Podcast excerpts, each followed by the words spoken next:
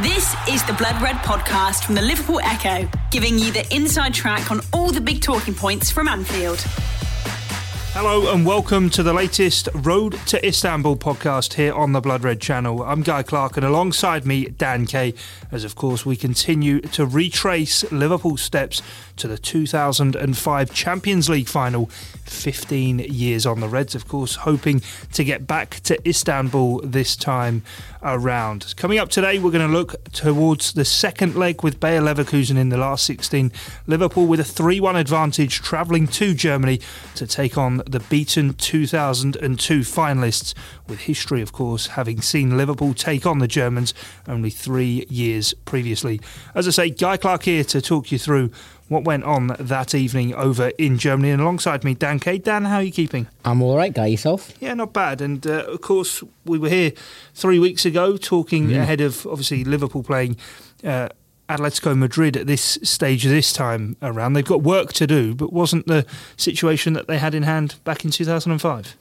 Yeah, well, it, you know, if you look back at you know, Liverpool's history in the European Cup over the or Champions League over the last 10 to 15 years, there's probably not been too many occasions when the tie has been over after the first leg. I suppose you could say the Porto 5 0 last 16 and 20, 2018 I think that was.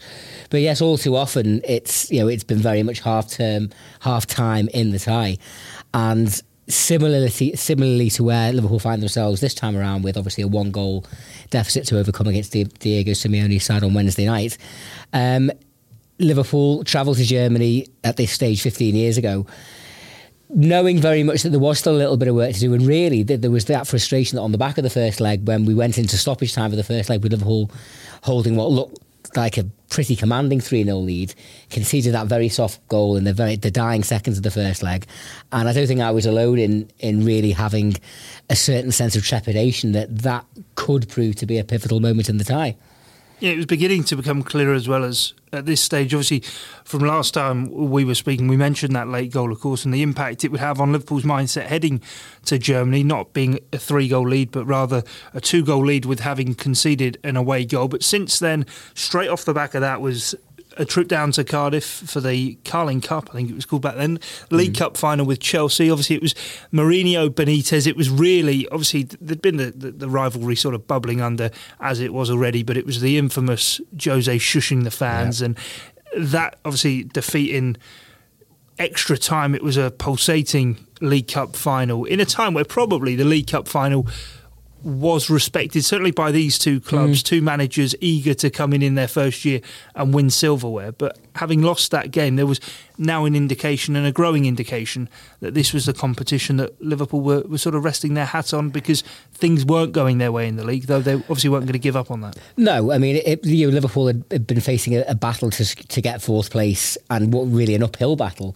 for most of the season. They were still trailing Everton, and, and shortly after this second game, there was a, a crucial return derby at Anfield. It was always going to be huge in terms of clawing the Blues back.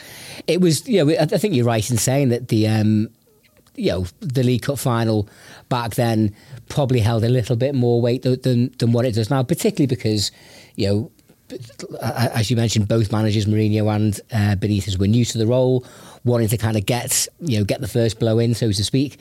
And, and it was it was a fr- very frustrating defeat for Liverpool that day. We, we scored in the first minute through John Arne Um, it was a tough game. Chelsea were obviously the better side. This was the season that they won the league by an absolute canter, first year under Mourinho.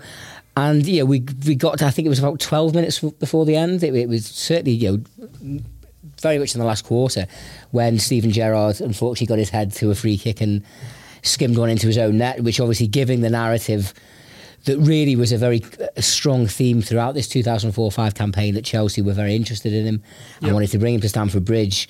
Um, Liverpool, you know, kept tried to stay tough through extra time, but Chelsea's power with the likes of Drogba and I think Kezman scored a goal as well.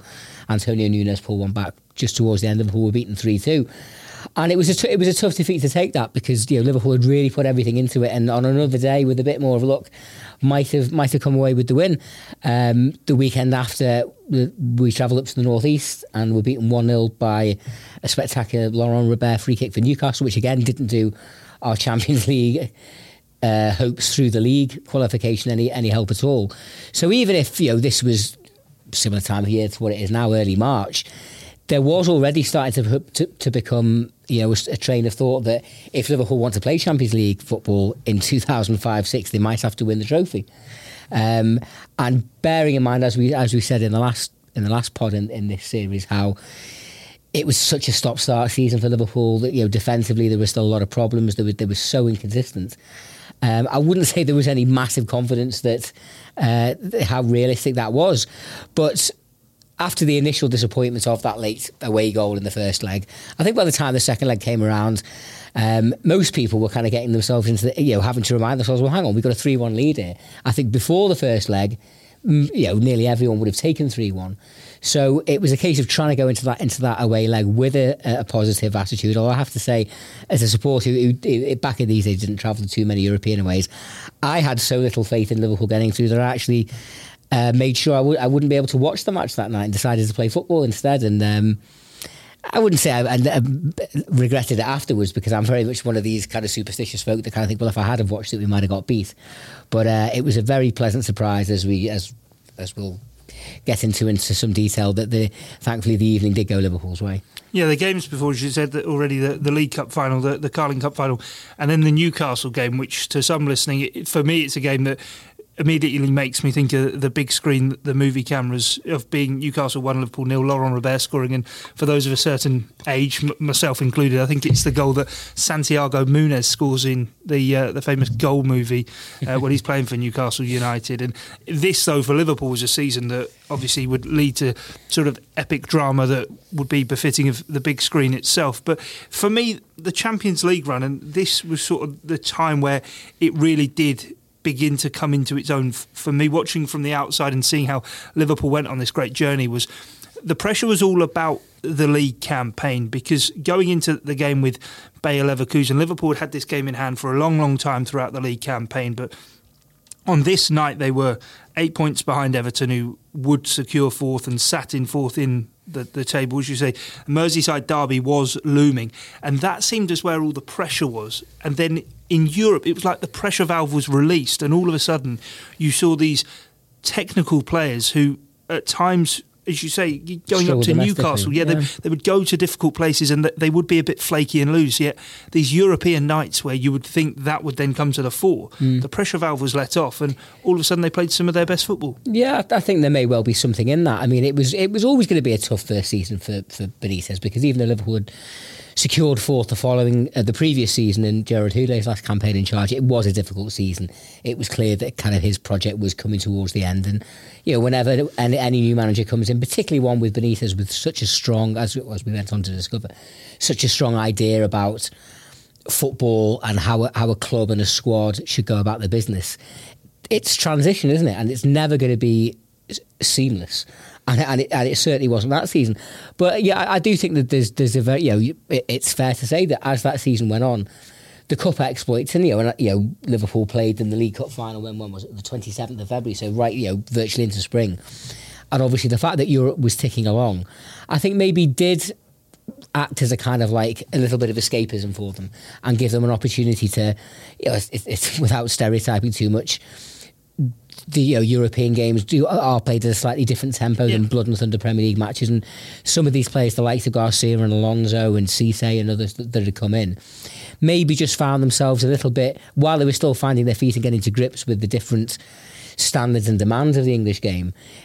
Having Europe ticking over probably was very beneficial to them, and that's why you know another of the reasons why it was really important that Liverpool would find a way to somehow get through this tie.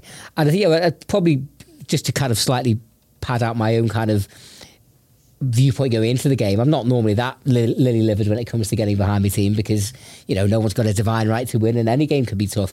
I think my mindset at the time, probably that of quite a few other Liverpool supporters, was very much conditioned by the fact that we'd played Leverkusen.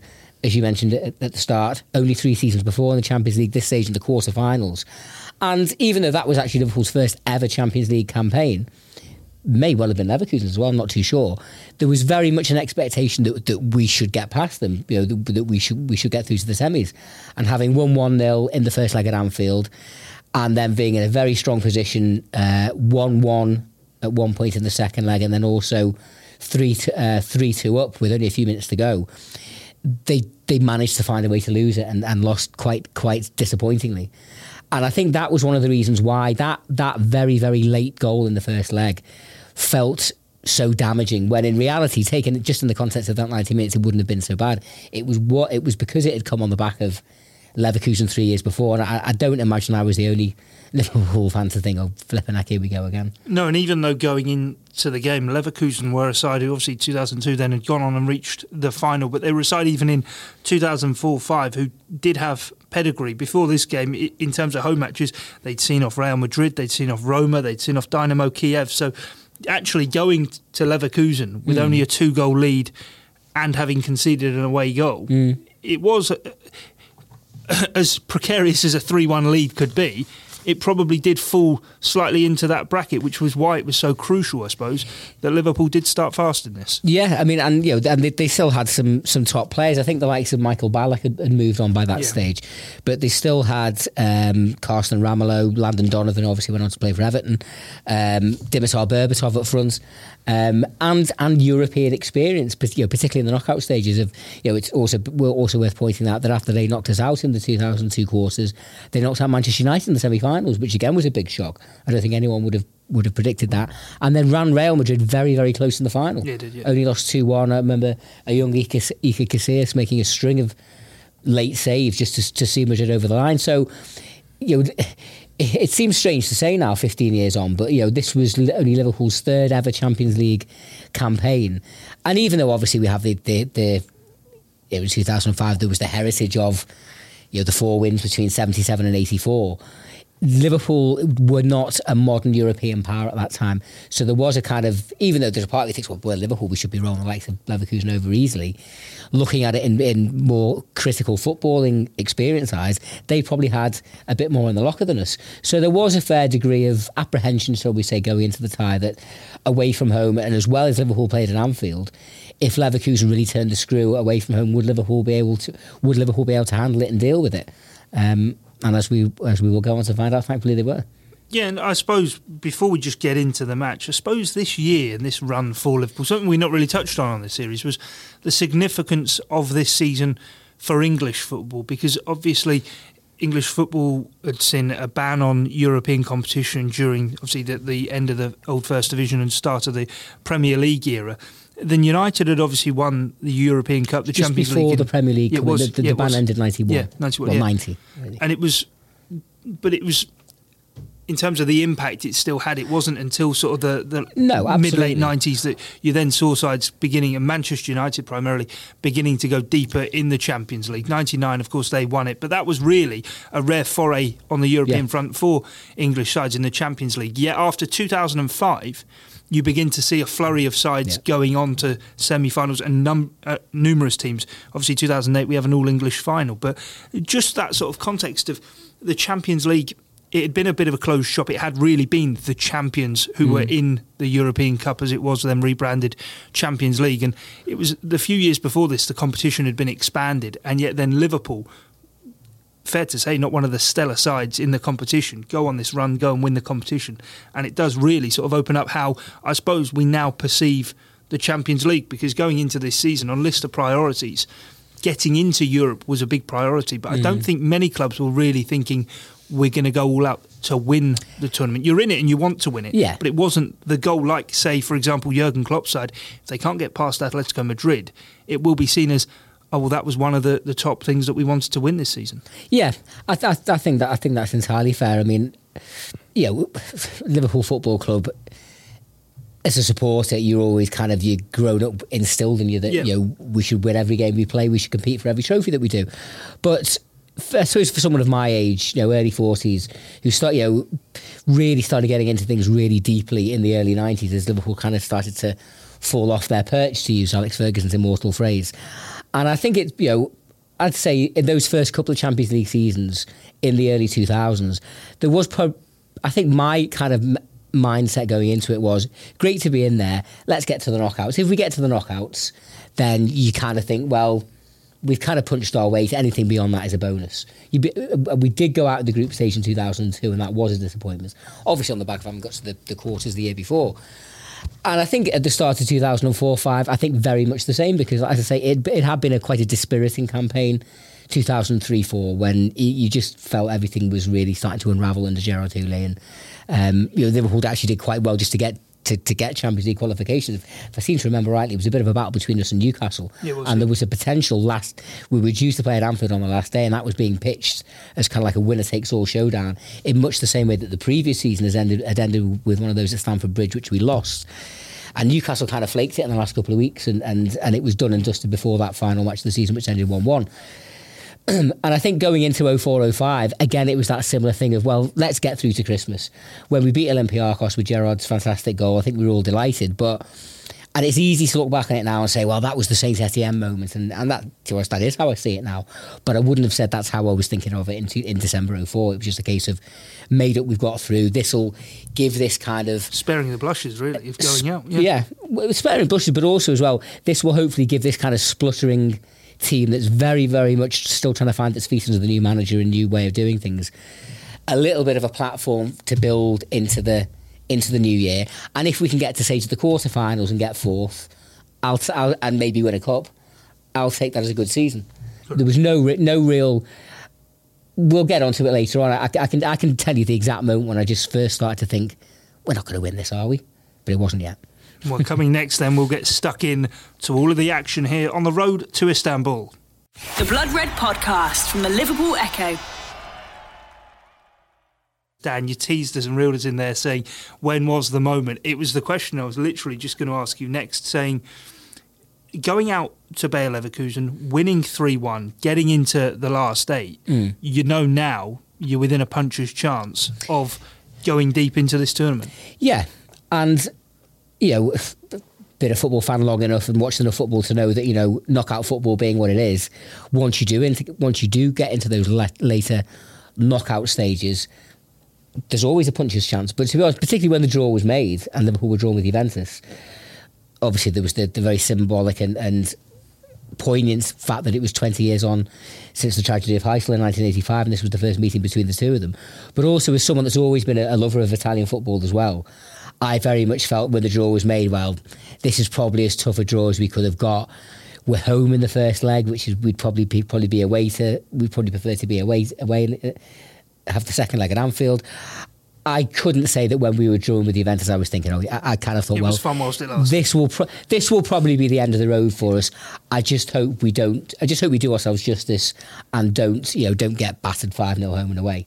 Um, you know, the, the, the moment when I first started to dream was actually du- a moment during that first leg against Juventus, but maybe we'll save that for the next episode. Yeah, hopefully we'll uh, hear all about that. But talking of the game then against Bayer Leverkusen, two goals either side of the half hour mark from that man Luis Garcia, who really, as we mentioned even in the last episode, came into his own in this knockout phase, which mm. during the group stage we spent so much time talking about how cagey the games that Liverpool were involved in that they were over the course of these two games, they score six goals, and Luis Garcia, if I'm right in saying, gets himself over the tie a hat trick. He does, and um, and they were all real, typical Garcia goals, really, where he just he had this tremendous ability that you know that some of the great goal scorers from midfield have of being able to ghost into positions, make these late runs that defenders and defensive midfielders find very difficult to pick up, and just having you know the nimbleness of feet and, and of mind to be able to to to notch it in. I mean, as I say.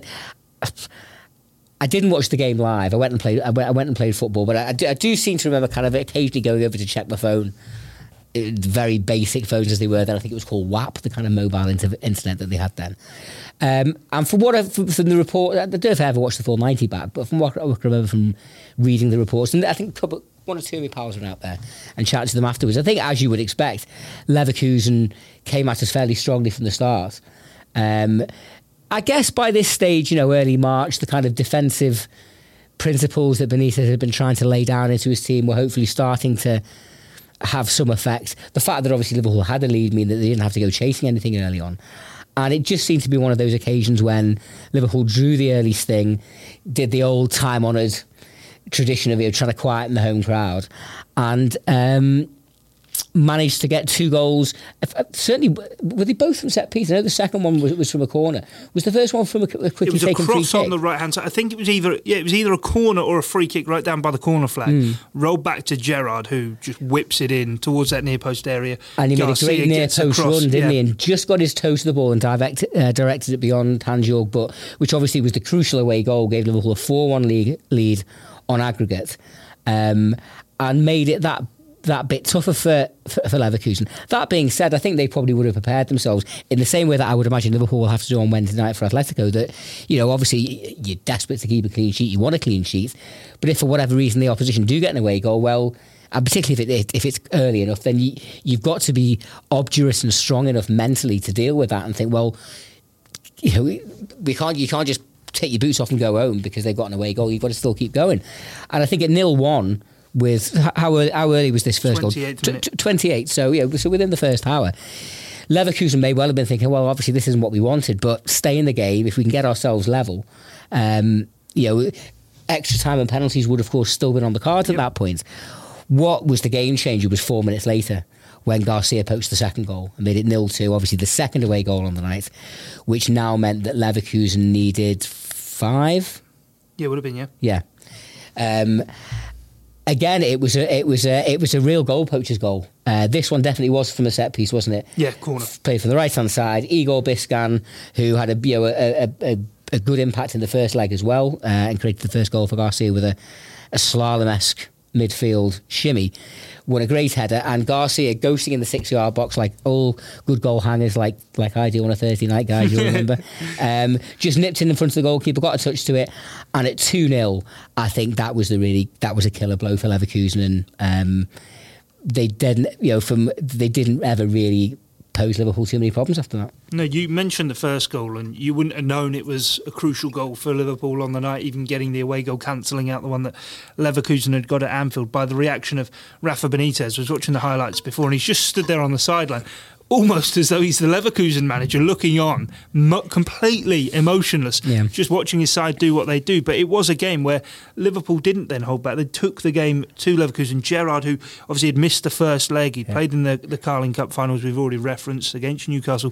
Third game back and now really up to speed and with those midfield drives and really running the pace of the game. Barry Glendenning was on the, the blog for The Guardian that night, as he so often has been throughout time and witnessed some really iconic moments. And he said in his pre-match sort of musings that he that he put on that Niall Quinn had been on Sky saying that he thought Liverpool had a great chance, but Barry completely disagreeing with that, saying that he actually thought that this was a game that Liverpool were going to lose. He didn't know how many by, and it actually was irrelevant what everyone says. And then it gets sort of to the closing stages of the game where Liverpool have got a third from Milan Baros, and he, he's got a reply in here saying, "Please, can we get some evidence of?"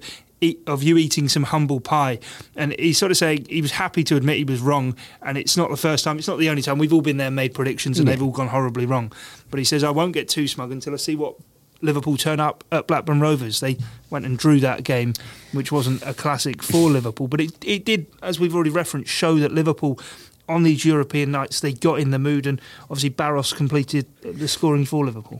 Yeah, um, it, it, for, by all accounts, the, the, thing, another important aspect and kind of like memorable part of this night, and again, I wasn't there, but I do, I'm fairly certain that this is where one of the kind of like iconic Liverpool songs of that era. And ironically, I was watching an LFC TV documentary a couple of days ago. It's an old one talking about Liverpool's relationship with music and the football and how that's tied in. And so someone referenced the fact that this particular period, the early 2000s, under you know the early years under Houllier and Benitez, were quite a uh, a fertile time for, for, for new songs coming about. And I wouldn't say that the top of many people's kind of all time great charts, but the status quo song "Rocking All Over the World" was. Because certainly in the run up to Istanbul, there was a version of it going around Scousers all over the world, and I'm fairly certain that that started in Leverkusen because all of a sudden in the in the domestic aways in the weeks after, all of a sudden this was getting belted out. Uh, another thing I think is is also worth mentioning as well, and it ties into the kind of like the. I mean, you mentioned about Rafa being quite em- emotionless on the touchline. I think in many ways that was that was, yeah, that was almost like his calling card. What to me, one of the you know an iconic memory of that of this run, and I, you know that this this particular night I was on the cup, but watched watched it back a million times afterwards. In the aftermath of Gerrard's screamer against Olympiacos, which obviously was such a co- yeah. massive goal.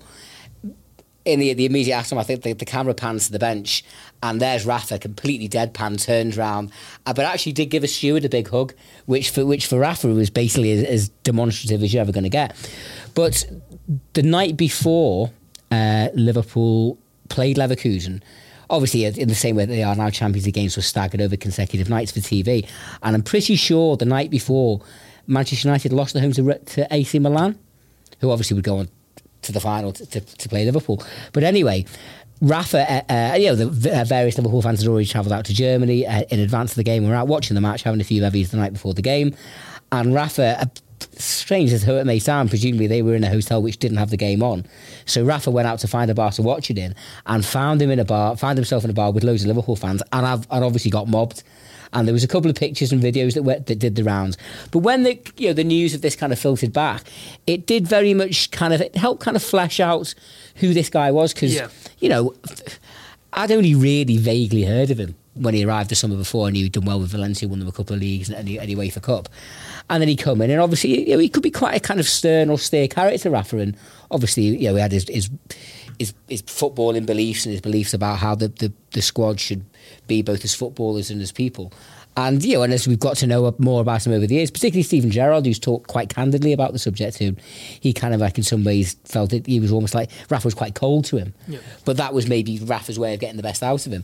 But when you heard things about this, like yeah, Rafa was you know having t- getting selfies with well, selfies weren't even a thing back then, but pictures, mobile phone pictures with fans in a bar, it, it kind of flip phones as well back then. Yeah, Motorola's and all that. Um, it, but it kind of like helped strip away some of this kind of like maybe slightly distant perception that, that people had of him. Obviously, as time went on of his Liverpool reign, we obviously got to see that there was a lot more to the man than just um, just being a, a, stern football manager. That you know, in a footballing sense, you know, and this is in no way critical of him, but I think he was quite a conservative manager in terms of his approach, and certainly as opposed to some to somebody like Jurgen Klopp but he was a multifaceted character, and I think it says a lot the fact that it's what it's. It'll be ten years in June since he left his post as Liverpool manager in June 2010. Yet he's still, I think, very much not just admired and, and liked, but loved by a lot of Liverpool fans. And I think that is because of the human side to him. Uh, not just his support for things like the Hillsborough campaign, um, but I've actually I've said for years and years, to, you know, as someone that was lucky enough to be in Istanbul when Liverpool won it, to me, Rafa's greatest legacy to Liverpool wasn't just being wasn't just Istanbul and you know setting in train you know, a, a good period for us in the middle and end of that decade. He was the one really that was the first one to truly shine a light on the damage Hicks and Gillett were doing behind the scenes to the club. And I, you know, I, without going off too on too much of a tangent, I think ultimately that actually came at a cost to his own ability to do his job because he became so consumed and wrapped up in the politics that that unfortunately things didn't really play out the way that they should have done for him. But you know, as a as a supporter and as you know someone that was obviously aware, not just through my job here at the Echo, but as, you know, as a member of Spirit of Shankly, of how severe and, and potentially catastrophic that situation was from the club.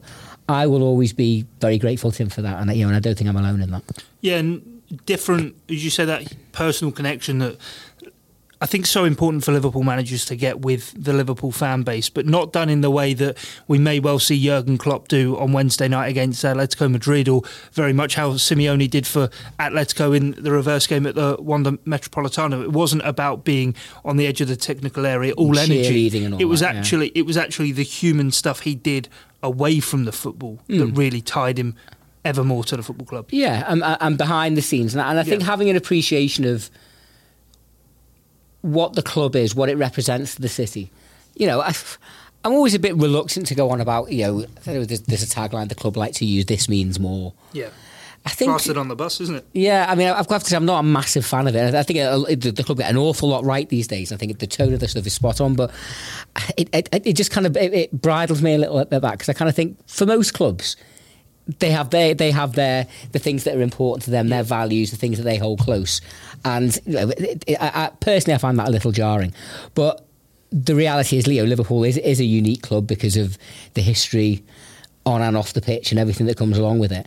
And I think you know I think Rafa was aware of that when he came into the club, but I don't think he could probably really have had a. I don't think anyone could really have a true understanding of it until you're here, until you're living in the city, week after week, month after month, living with the you know the the the, the, the slings and arrows of, out, of outrageous fortune that that football and life throws you away.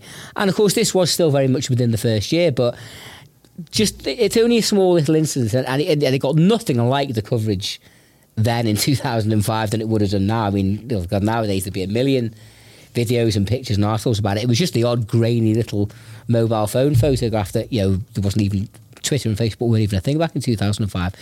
But it did get out. And, and, I, and I do remember kind of, you know, people talking about at the time thinking, yeah, he, you know, he, he gets it, Rafa.